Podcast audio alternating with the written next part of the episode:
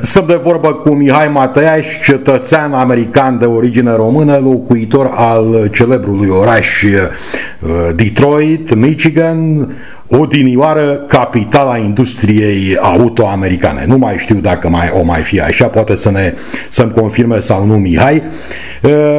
Ce vreau să te întreb, prima mea întrebare. L-am văzut, Mihai, pe Joe Biden într-un declin cognitiv evident. Care este opinia americanilor? Mai poate el duce la capăt mandatul? Mai poate funcționa cel puțin uh, trei ani de acum încolo? Sau cum se pune problema? Salut Mircea și salut pe toți ascultătorii tăi. Răspunsul la această întrebare este pe care am să-l, uh, pe care am, am să-l ofer este legat în primul rând uh, de ceea ce Uh, toată lumea poate să vadă și evident legat de ceea ce cred oamenii, bazându-mă pe anumite surse de informare din presa uh, centrală, din presa federală de la Washington și din uh, de la televiziunile care emit aici în Statele Unite și bineînțeles și peste ocean. Președintele Biden a avut aceste probleme care au părut evidente încă de la început, încă din timpul campaniei electorale care s-a desfășurat în perioada de dinainte de noiembrie 2020.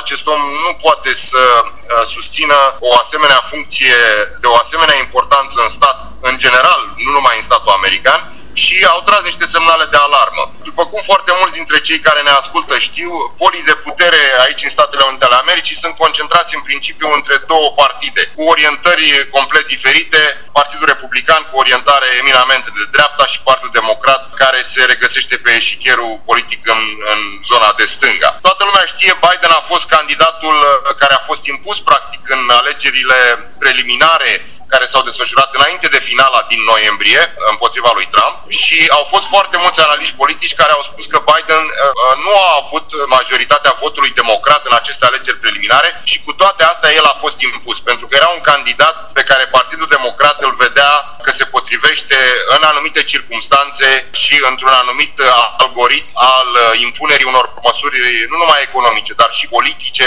și de uh, natură militară și așa mai departe. Deci, practic, a fost oarecum impus, deși nu s-a bazat foarte mult pe votul popular. Biden și-a ales un vicepreședinte, Kamala Harris, pe care toată lumea o cunoaște.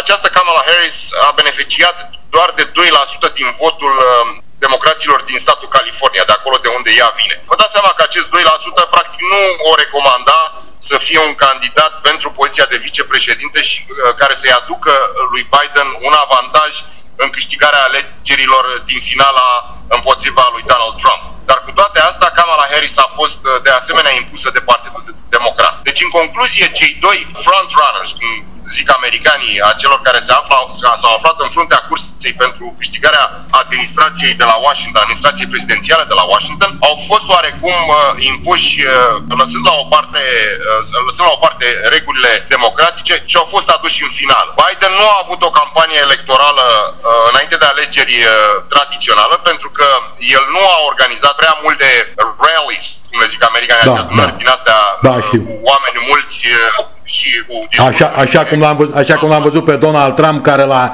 74 de ani exact. cel puțin mie unul mi s-a părut inepuizabil individul. Da, este o persoană cu o forță interioară extraordinară, este un om uh, care a avut un succes fantastic în afaceri și care a fost în viața publică cu mult înainte de a deveni președinte. Biden uh, a fost și el, dar Biden nu uh, s-a remarcat prin anumite decizii politice, da. uh, cum să spun, de mare succes, mai ales că el a avut funcții în Senatul American de foarte, foarte multă vreme și a fost în poziție de vicepreședinte al lui uh, uh Barack Obama. Exact. Dar Trump Uh, de departe a avut mult mai multă energie. Deci, practic, în concluzie, ca să răspund uh, mai concret la întrebarea ta, în momentul de față, având în vedere ultimele noutăți legate de situația din Afganistan, sunt din ce în ce mai multe voci autorizate care spun că Biden nu este capabil în acest moment, având în vedere declinul cognitiv pe care îl are și vârsta, da, uh, da. să susțină această funcție de președinte. Dovadă sunt greșelile pe care le-a făcut și pe care și le-a asumat, de altfel, în retragerea pelor americane din Afganistan.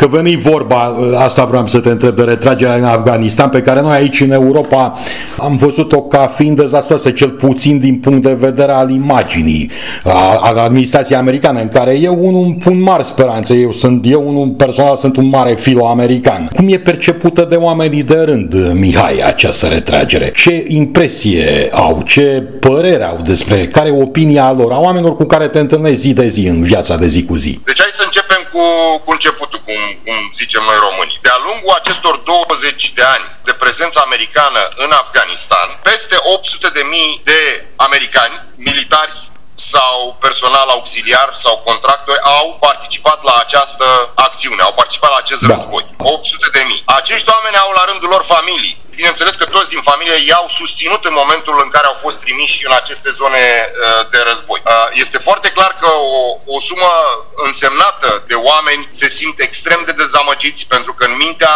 lor, în momentul de față, uh, această retragere dezordonată pe care armata americană a făcut-o din Afganistan cu consecințe foarte grave, nu numai în rândul soldaților care au murit în urmă cu câteva zile, cei 13 uh, Marines, da? Uh, au fost și foarte mulți afgani care, după cum știți, da, în da. urma ultimului eveniment au murit, da?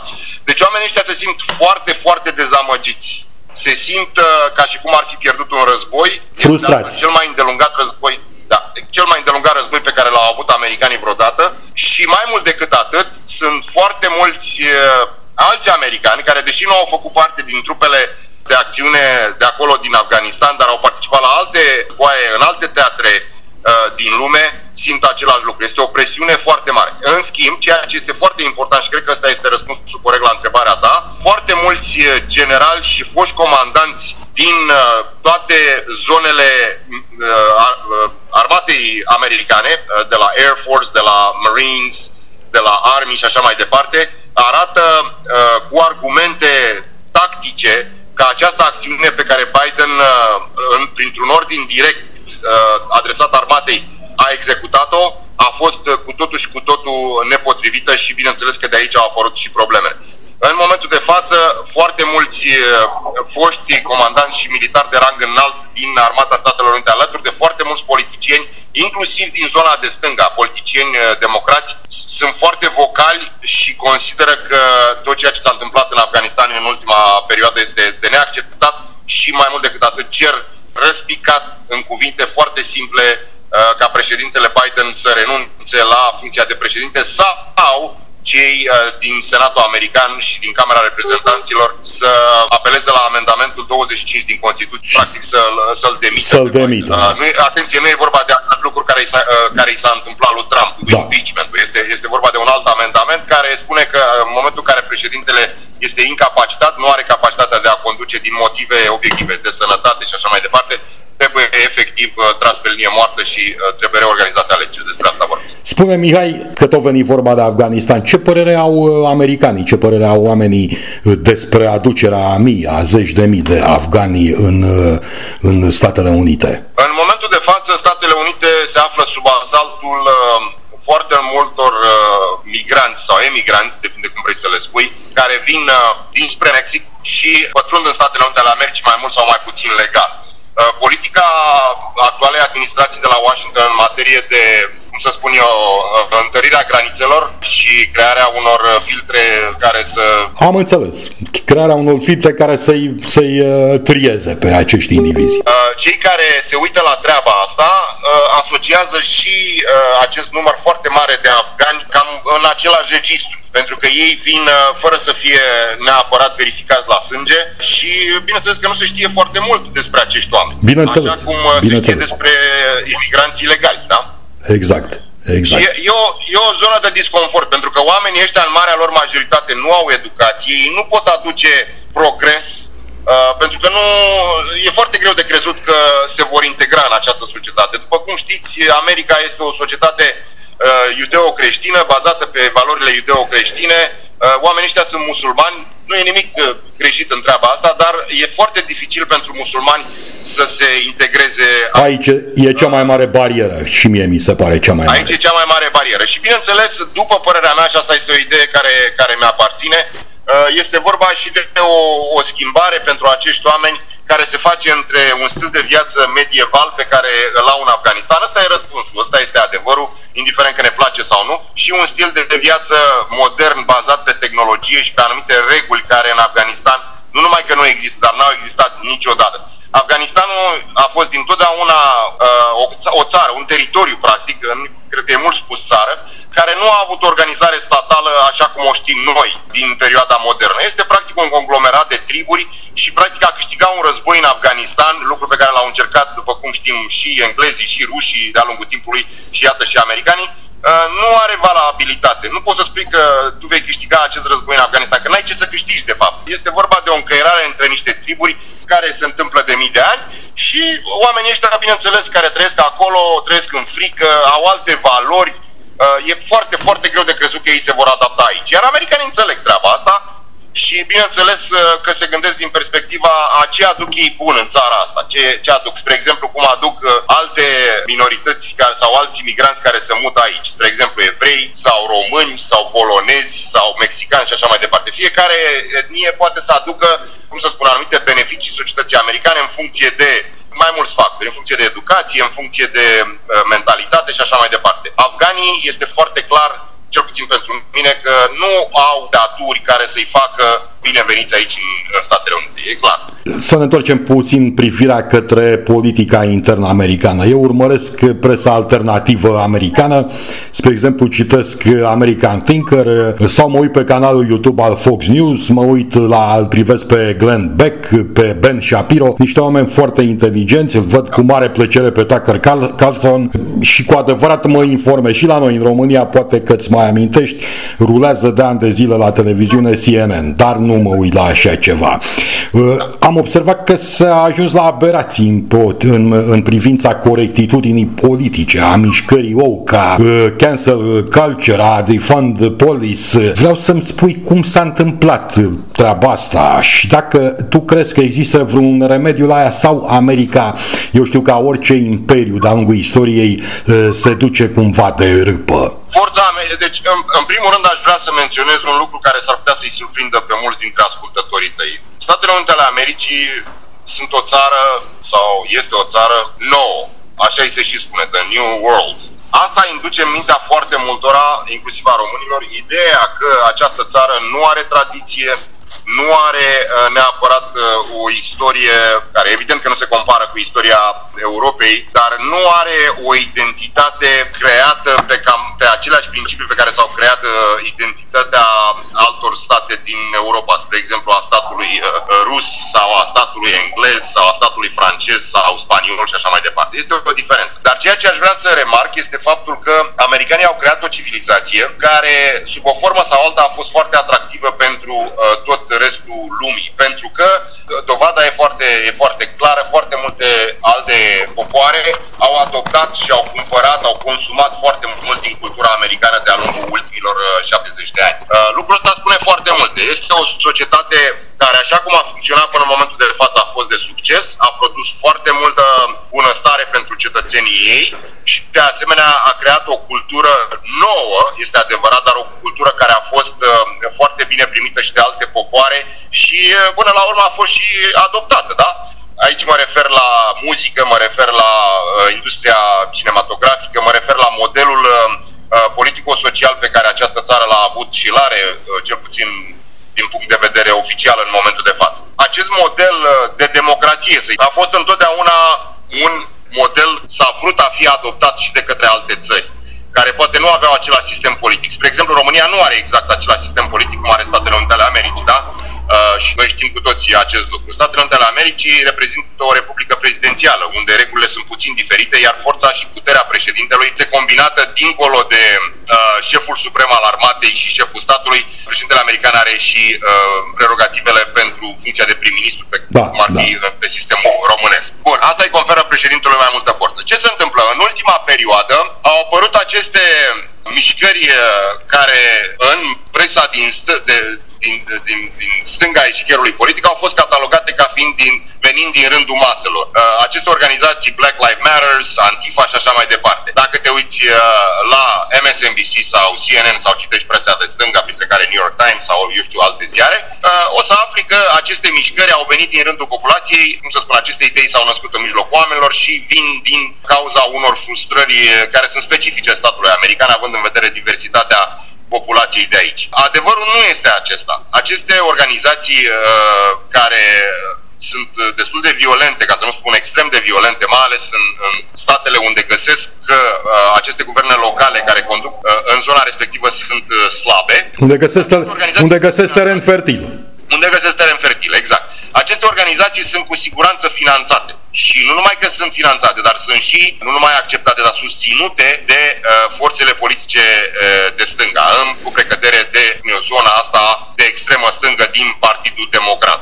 Sunt foarte mulți politicieni care folosesc aici în Statele Unite un limbaj de stânga, de exemplu această senatoare Cortez, da, care se află în momentul de față pe cam toate canalele de media și tot ce spune ea este preluat de CNN și de posturile astea uh, MSNBC, mă rog, de, da. de orientare de stânga. Sen- deci, Sandy Cortez. Da, exact. Toți oamenii ăștia vorbesc într-un limbaj care nu numai că le este necunoscut americanilor, dar li se pare și foarte ciudat. Să nu uităm că americanii au fost în cealaltă parte a cortinei de fier și pot să vă spun, din experiența mea de 18 ani trăit în această țară, pe care am, am dobândit-o, mă rog, pe subiectul ăsta despre care discutăm, uh, în urma unor conversații cu oameni care sunt în momentul de față la 70-80 de ani, că tot ceea ce gândeam noi despre imperialiști în vremea comunismului, noi fiind în partea cealaltă a cortinei de fier, ei discutau uh, oarecum uh, similar, dar evident că împotriva comunismului. Comunismul era foarte urât aici, la un moment dat a fost uh, și scos în afara legii și uite ca să vă dau un exemplu, unul dintre politicienii care practic a câștigat votul popular în preliminariile, în alegerile preliminare ale Partidului Democrat, uh, mă refer la Bernie Sanders, dar a fost uh, forțat să se retragă și să-i lase locul lui Biden. Bernie Sanders a fost înregistrat ca și uh, membru al Partidului Comunist din Statele Unite ale Americii. Da, știu. E un marxist. să și declară. De, sigur, desigur da, se, se, se declară marxist. Da, el Problema e totuși, Mihai, cum marșează oamenii, oamenii cum marșează la astfel de idei. Întâi adevărat, ei nu au experiența comunismului așa cum o avem noi aici. Eu, mie mi se pare un lucru periculos. Cei tinerii care vin din urmă și... periculos nu au trăit această experiență și din păcate, uite că marșează la ideile marxiste, la ideile egalitariste. Cum s-a întâmplat acest fenomen? De unde a pornit? De unde, cum a reușit această mână de neomarxist să pună pur și simplu laba pe Partidul Democrat, care a fost un partid mai mult decât decent în Statele Unite ale Americii? Sigur. Deci, um, foarte bine ai punctat uh, în legătură cu studenții sau cei care au terminat studiile de puțină vreme. Ce se întâmplă? În, în mediile universitare există acest curent uh, de neomarxism, este un marxism, este, este practic, din punct de vedere doctrinar, după părerea mea, este o combinație între marxism și fascism. Dar uh, aceste idei marxiste au fost uh, oferite studenților uh, de la marile universități americane și la universitățile care nu sunt așa de cunoscute, prin intermediul profesorilor și bineînțeles că la nivel de idee totul sună bine. Și să vă spun, să vă dau niște exemple ca să, să, să înțelegem exact despre ce vorbesc. În Statele Unite ale Americii, uh, școlile private, care sunt în proporție de 95%, mai sunt și ceva, mă refer la universități, mai sunt și ceva colegii din astea de stat unde plătești mai puțin, dar la cele mai, cele mai multe sunt private. Un uh, absolvent uh, de uh, școală universitară în Statele Unite ale Americii nu are cum să termine această școală fără să cheltuiască foarte mulți bani. În principiu și în medie discutăm despre 40.000 de dolari pe an, care este numai scholarship-ul. Deci numai banii pe care tu, ca și student, trebuie să-i plătești pentru școala respectivă ca să poți să urmezi cursurile. Asta lăsând la o parte alte cheltuieli pe care le ai în perioada respectivă. Mașină, casă, mâncare și așa mai departe. Deci vă dați seama că la o asemenea cheltuială, toată lumea își pune întrebarea, e mult, e puțin, sigur că e foarte mult. Toată bineînțeles, bineînțeles. Ce se întâmplă? Acești marxiști au venit cu ideea următoare. Au spus, păi noi dacă o să câștigăm puterea și voi ne veți ajuta să câștigăm puterea, nu o să mai aveți niciun ban de plătit, aceste școli vor fi gratis. Lucrul ăsta este imposibil în Statele Unite ale Americii în momentul de față. Pentru că aceste școli fiind private, profesorii au un anumit quantum de salarii, profesorii de universitate câștigă foarte bine, spre deosebire de profesorii de liceu sau de, uh, știu eu, de gimnaziu. De gimnaziu, da. Banii pe care da, banii pe care aceste universități îl au, nu numai pentru plata profesorilor, dar pentru cercetă, zona de cercetare pe care o fac, pentru cercetările pe care le fac, pentru uh, proiectele în care sunt implicate în alte domenii și așa mai departe. Asta costă foarte mulți bani. Foarte, foarte mulți bani. Dacă tu această venă care îți aduce bani, evident că banii ăștia trebuie să iei din altă parte. Și din altă parte nu poate să fie decât de la guvern. Banii de, de la guvern, guvernul nu are dreptul în Statele Unite ale Americii să tipărească monedă. Deci banii trebuie împrumutați. Singura instituție, din câte știu eu, în urma unei legi pe care a dat-o Woodrow Wilson în 1913, singura instituție care poate să bată monedă în Statele Unite ale Americii este Federal Reserve Bank. Federal Reserve Bank este o instituție privată. Deci, practic, cum funcționează lucrurile, ca să o spunem așa în termen foarte simplu? Guvernul american, să presupunem că are nevoie de o anumită sumă de bani, ca să acopere, spre exemplu, cheltuielile astea de colegiu pentru copii, da? pentru studenți. Uh, are nevoie de o anumită, un anumit quantum de bani, o anumită sumă de bani. Merge la Federal Reserve Bank și spune, eu am nevoie de, uh, vă dau un exemplu, de uh, 100 de, sau de un trilion de dolari ca să acopăr cheltuielile astea. Federal Reserve Bank introduce banii respectiv în, uh, în economie, în sistem și guvernul american, prin intermediul taxelor uh, cetățenilor, urmează să-i plătească cu un dobândă înapoi. Este un sistem care funcționează cam în toate țările, inclusiv în România. Dar problema este că în momentul de față, Statele Unite ale Americii împrumută mai mult decât pot da înapoi. Asta este problema principală. Deci, practic, aceste idei, cum că, spun eu, colegiul să fie gratuit, sau uh, asigurările medicale să fie gratuite și așa mai departe, este irealizabil, este nesustenabil.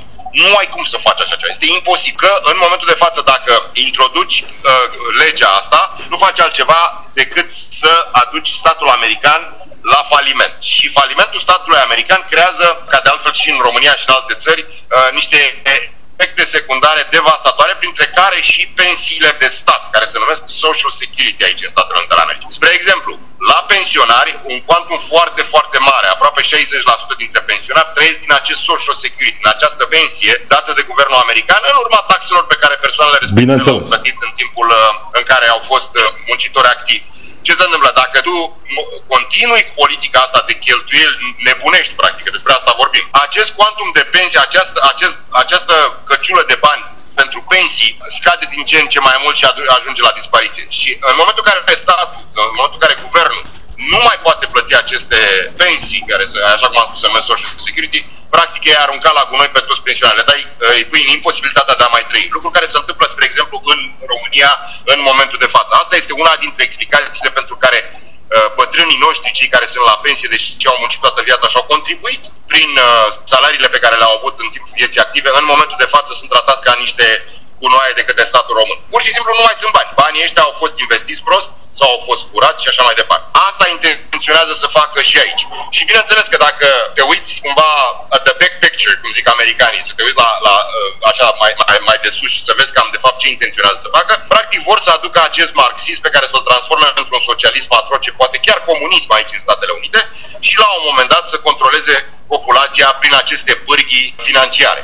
Pentru că, de fapt, aici, de aici vine controlul. De la faptul că uh, nu ți se dă posibilitatea, nu ai posibilitatea financiară să-ți permiți anumite lucruri sau să uh, n-ai libertatea să alegi să faci ceva sau să nu faci în funcție de banii pe care ai. De fapt, despre asta e vorba. E vorba de control, e vorba de controlul politic uh, și social pe o rețetă pe care noi o știm da, foarte bine și a fost aplicată în România cu foarte de mare succes de către Partidul Comunist. E o, e o diferență semnificativă în sensul că în România a fost aplicată de Partidul Comunist, dar cu ajutorul rușilor, care erau lângă noi. Americanii, americanii nu au pe nimeni, sunt cea mai mare putere, cel puțin militară din lume și economică. Spunem dacă la ceea ce mi-ai spus tu există vreun remediu. Se poate preîntâmpina o stare de fapt de genul ăsta, pentru că ar fi infernal ca America să cadă pentru toată lumea, inclusiv pentru România. Corect. Se poate, există. Din păcate, e o singură posibilitate, nu sunt mai multe, este doar una singură. Statele Unite ale Americii, așa cum am discutat ceva mai devreme, este o republică prezidențială. Președintele are foarte multă putere, dar în același timp Congresul American poate să schimbe anumite lucruri pentru că are de asemenea un leverage, ca să spun așa, foarte mare în societate. În uh, noiembrie 2022, deci practic peste un an și două luni, vor fi alegeri pentru Senatul American. Chiar, chiar, vreau, să te, chiar vreau să te întreb despre ele. Da, spune, povestește, te rog. Da, deci vor fi alegeri pentru Congresul American, incluzând uh, Senatul și Camera Reprezentanților. Acum, pentru cei care cunosc mai puțin uh, sistemul uh, politic uh, de aici din Statele Unite, ar trebui să explic că în Senat, Senatul este Camera Legiuitoare, este Camera care practic are ultimul cuvânt în promulgarea unei legi bineînțeles, în afară de Curtea Supremă de Justiție și promulgarea propriu-zisă care o dă președintele. Dar, cu alte cuvinte, traseul legi se întâmplă în felul următor. O lege este pusă pe uh, tapetul uh, Camerei Reprezentanților, este discutată acolo și să presupunem că este aprobată. Pasul următor este la Senat. Dacă Senatul, Senatul este mult mai important decât Camera Reprezentanților, cam asta vreau să spun, de altfel ca și în România. Ideea este în felul următor. Senatul american, uh, în momentul de față, este controlat de democrați, dar nu este controlat de democrați printr-o majoritate a voturilor. Și am să explic ce vreau să spun. Uh, în Statele Unite ale Americii sunt, Statele Unite ale Americii sunt 50 de state, da? Asta o știe toată lumea. Fiecare stat are dreptul la doi senatori, care pot fi, evident, doi republicani sau doi democrați sau un republican, un democrat sau pot, pot fi și independenți. Uh, în momentul de față, balanța de putere este de 50-50. Deci 50 de democrați sau de votanți pentru democrați și 50 de republicani. În momentul în care se uh, constată o asemenea situație, pentru ce se întâmplă în situația în care 50% votează pentru, 50% votează împotrivă. Intervine vicepreședintele. Uh, corect. Deci Constituția americană spune că vicepreședintele are, este, are votul uh, care înclină balanța către o zonă sau alta. Și vicepreședintele, bineînțeles că este Kamala Harris din partea democraților. Deci, cu alte cuvinte, democrații în momentul de față controlează Senatul. Da? Uh, Camera Reprezentanților, în Camera Reprezentanților, nu mai țin minte exact câte scaune în plus, dar știu că au peste 20 și ceva de reprezentanți mai mult democrații. Deci controlează practic ambele camere uh, ale așa zisului Parlament care se numește Congres aici în Statele Unite ale Americii. Ce se întâmplă? Singura posibilitate ca această situație dificilă să se schimbe este prin uh, schimbarea balanței de putere în cele două camere ale Congresului American. Dacă lucrul ăsta se va întâmpla și republicanii vor câștiga majoritatea, ă, atunci președintele nu va mai avea puterea pe care o are în momentul de față, iar agenda asta neocomunistă, că despre asta e vorba, trebuie să o spunem verde da. în față, această agenda neocomunistă pe care acești marxiști din Partidul Democrat vor să o impună, va fi cu mult, cu mult mai dificil de, de, de impus, cu mult mai dificil uh, de implementat. Dar, atenție, este o nuanță foarte importantă pe care aș vrea să o menționez aici. Peste 50% dintre republicani consideră că alegerile din 2020, 3 noiembrie, au fost fraudate. Asta e o chestiune fără precedent în istoria americană. Uh, și mă refer la presia pe care o, o au acești oameni. Nu mă refer la faptul că au fost fraudate alegerile în America. Nu au fost niciodată fraudate alegerile. Dar de data asta, peste 50% dintre republicani consideră că au fost fraudate. Asta e un lucru devastator pentru democrația americană. Și acum oamenii ăștia fi fraudate și în 2022? Mai ales că după 2020, o mare parte din pârghile de putere la nivel local au fost preluate de democrați. Deci controlul votului, procesul da. ăsta care trebuie verificat și... Adică fac jocurile, pur și simplu. Care votează să fie legal, deci cetățeni americani, să fie înregistrați cu o anumită adresă, să poată vota într-un anume loc și așa mai departe. Nu o să intru în amănunt.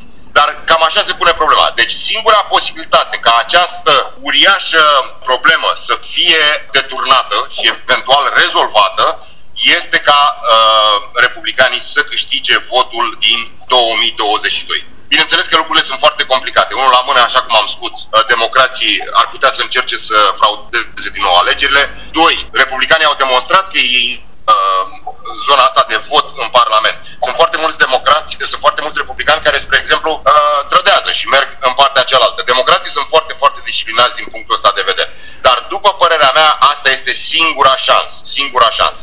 Dacă alegerile vor fi corecte, eu sunt convins 100% că uh, republicanii vor uh, câștiga ambele camere, pentru că este absolut logic. Toată politica pe care administrația Biden a dus-o din uh, ianuarie 22, de când a fost instalată la putere, a fost dezastroasă pe toate planurile. Și acum merge, hai să spun niște lucruri concrete pe care oamenii uh, le pot înțelege, ascultătorii tăi le pot înțelege la prima mână, ca să zic așa. Spre exemplu, eu, pe data de 22 ianuarie, pardon, uh, 2021, am mers la benzinărie și am umplut eu rezervorul de benzină plătind un dolar și 70 de cenți pe galon. N-are importanță. N-are importanță dacă a fost pe litru sau pe galon. E un dolar 70, asta vreau să vă spun. În urmă cu 3 ore am făcut același lucru la 7 luni distanță de la această dată de, de ianuarie. În toată această perioadă Biden și administrația lui au condus țara și am pus benzină cu 3 dolari 32 pe galon. Da? Deci suma este aproape dublă. Cum se translatează? Toată lumea știe treaba asta. În momentul în care tu, tu uh, ajungi în situația în care dublezi prețul la benzină, absolut toate celelalte prețuri care sunt legate în mod direct de benzină vor exploda. Pot să-ți spun că mâncarea este de două ori mai scumpă, benzina deja am spus că e aproape de două ori mai scumpă și serviciile sunt de două ori mai scumpe, absolut totul a, a explodat. Inflația, uh, bineînțeles. Deci politica financiară pe care a dus-o administrația Biden în Statele Unite ale Americii nu a fost rea, a fost dezastruoasă, pur și simplu dezastruoasă. Pentru că tot prețul, prețul ăsta despre care vorbesc eu, a dublării, dublarea acestor prețuri este suportată, bineînțeles, și cu greu, în primul rând, de clasa uh, de jos, de oamenii care câștigă mai puțin bani, da? De deci contribuabil, contribuabilul final, care, exact. Nu cei care sunt milionari sau miliardari, ei simt și ei da la un alt nivel. Dar omul de rând, omul care trăiește de la paycheck la paycheck, ca să zic așa, simte problema asta cel mai, uh, cel mai rău în, în buzunar. Deci, din punct de vedere al politicii financiare, dezastru. Din punct de vedere al uh, imigrației externe și al politicii externe, de, de care președintele e responsabil în primul rând. Absolut dezastru, da? Absolut dezastru. De vedere al credibilității absolut dezastru. Majoritatea americanilor, și aici includ și pe democrați, o mare parte dintre democrați sau o mare parte dintre dependenți, pentru că sunt și foarte mulți independenți aici în Statele Unite, se presupune că în jur de 10-15%. În momentul de față au putut să vadă realitatea. Biden este incapabil să conducă țara, este într-adevăr o funcție care cere foarte multă energie, cere foarte mult curaj, pentru că trebuie să faci decizii în fiecare moment, practic, iar Biden, după cum se vede și de altfel sunt și specialiști care spun, în domeniul medical care spun asta, din păcate nu este capabil să, să susțină această funcție cu toate, toate prerogativele pe care le are și presiunea, bineînțeles, pe care o are un președinte în fiecare moment. Ai vorbit ceva mai devreme, am vorbit despre alegeri. Spunem dacă eh, tu crezi că Donald Trump deci, are vreun... mai auzi? Așa, cred că s-a întrerupt. Da, s-a întrerupt. Da, da, perfect. Eh, spunem dacă tu crezi că Donald Trump mai are vreun viitor în uh, marea politică americană. Ne apropiem de finalul interviului nostru și dacă uh, nu, dacă tu întrevezi vreun lider republican uh, care să ia locul și să câștige eventual alegerile viitoare prezidențiale. Donald Trump în momentul de față are cea mai mare greutate în Partidul Republican. Deși el este al membru al Partidului Republican de foarte puțină vreme, dar este uh, principalul pilon uh, al Partidului Republican. Dovada uh, favoarea a ceea ce spun eu în momentul de față sunt câteva conferințe care au fost susținute în cadrul leadership-ului uh, Partidului Republican, iar Donald Trump a fost cel care practic uh, nu numai că a fost uh, dominant în, în aceste, știu eu, întrevederi sau discuții, dar uh, a fost și cel care a trasat direcția uh, pe termen scurt și pe termen lung a Partidului uh, Republican. Este cel care merge, merge și susține în mod direct anumiți reprezentanți locali în alegerile locale, pentru că alegerile locale se întâmplă în cum să spun eu, în zone, adică în, se, se întâmplă în, în alte perioade față de da, da. alegerile da. la nivel general. Merge ca să le dea greutate.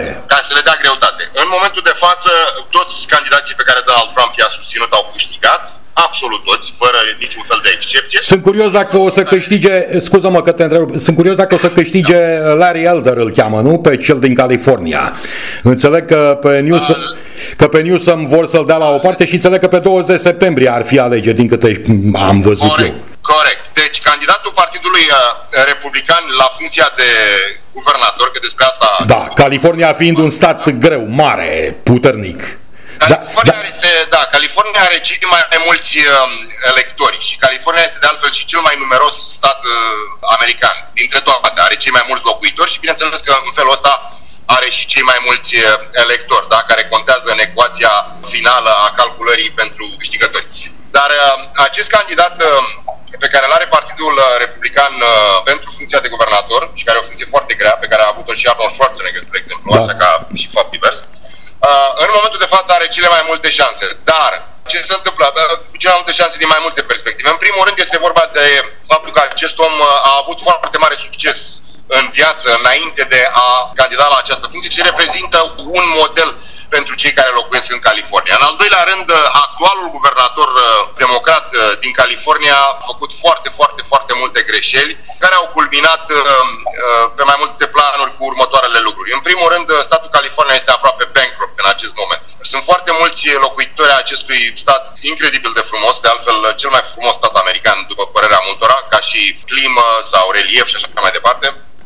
Dar foarte mulți dintre cei care locuiesc în California au decis să se mute. În special oameni uh, din clasa medie și din clasa de, de sus, oameni care au, uh, spre exemplu, business sau uh, lucrează la o companie mare și, așa cum am spus, uh, fac parte din clasa de mijloc. Deci este practic o migrație în momentul de față dinspre California către uh, celelalte state învecinate, spre exemplu Arizona sau uh, chiar și Texas. Uh, asta, asta e un lucru. Al doilea lucru pe care aș vrea să-l menționez este că acest guvernator uh, democrat din statul California a avut o politică foarte agresivă în timpul pandemiei, obligându-i practic pe oameni să poarte măști, lucru care s-a întâmplat și în alte state. Dar ceea ce vreau să scot în relief este faptul că în momentul în care a dat pentru prima dată această uh, lege locală sau directivă, cum vreți să-i spuneți, la o distanță de 5 ore a fost surprins la un uh, restaurant uh, mâncând împreună cu familia și prietenul lui și nepurtând mască. Deci, practic, regulile astea specific comuniste, că trebuie să o spunem, că noi știm da, da. veniți din România ce, ce se întâmplă,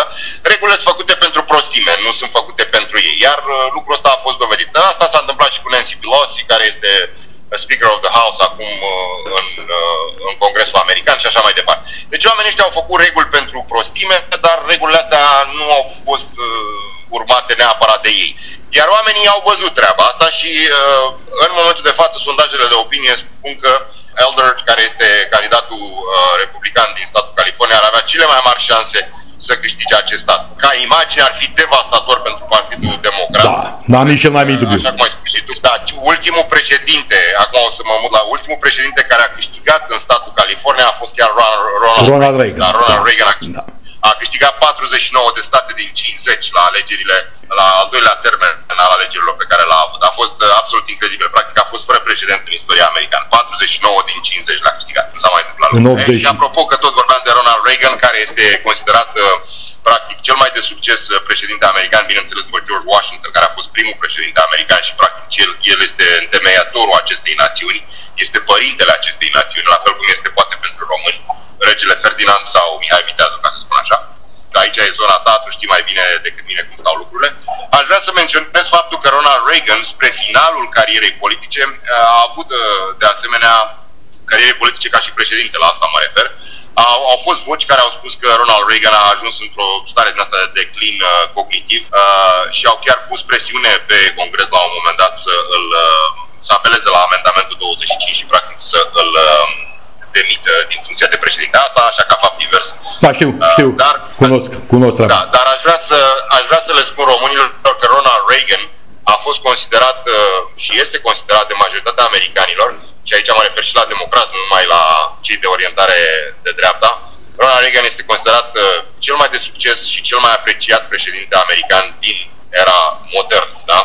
Da, un, uh, un, actor, un actor de mâna a doua, dar un om politic excepțional. Dar un de mâna întâi, da. Da, da. Și în finalul, în finalul uh, discuției noastre, Mihai, o întrebare personală. Ești optimist cu, priver, cu privire la această, viitorul acestei țări mărețe în care locuiești de aproape două decenii? Deci, Mircea, tu mă cunoști foarte bine, noi ne știm de foarte multă vreme. Eu sunt un om uh, blocat între două lumi. Eu sunt și român, sunt și american. Bineînțeles bineînțeles că sunt mai mult român decât american, pentru că acolo m-am născut și acolo mi-am trăit uh, copilăria și o mare parte din tinerețe. Voi fi întotdeauna, în primul rând, român, dar sunt și american pentru că trăiesc de 18 ani aici.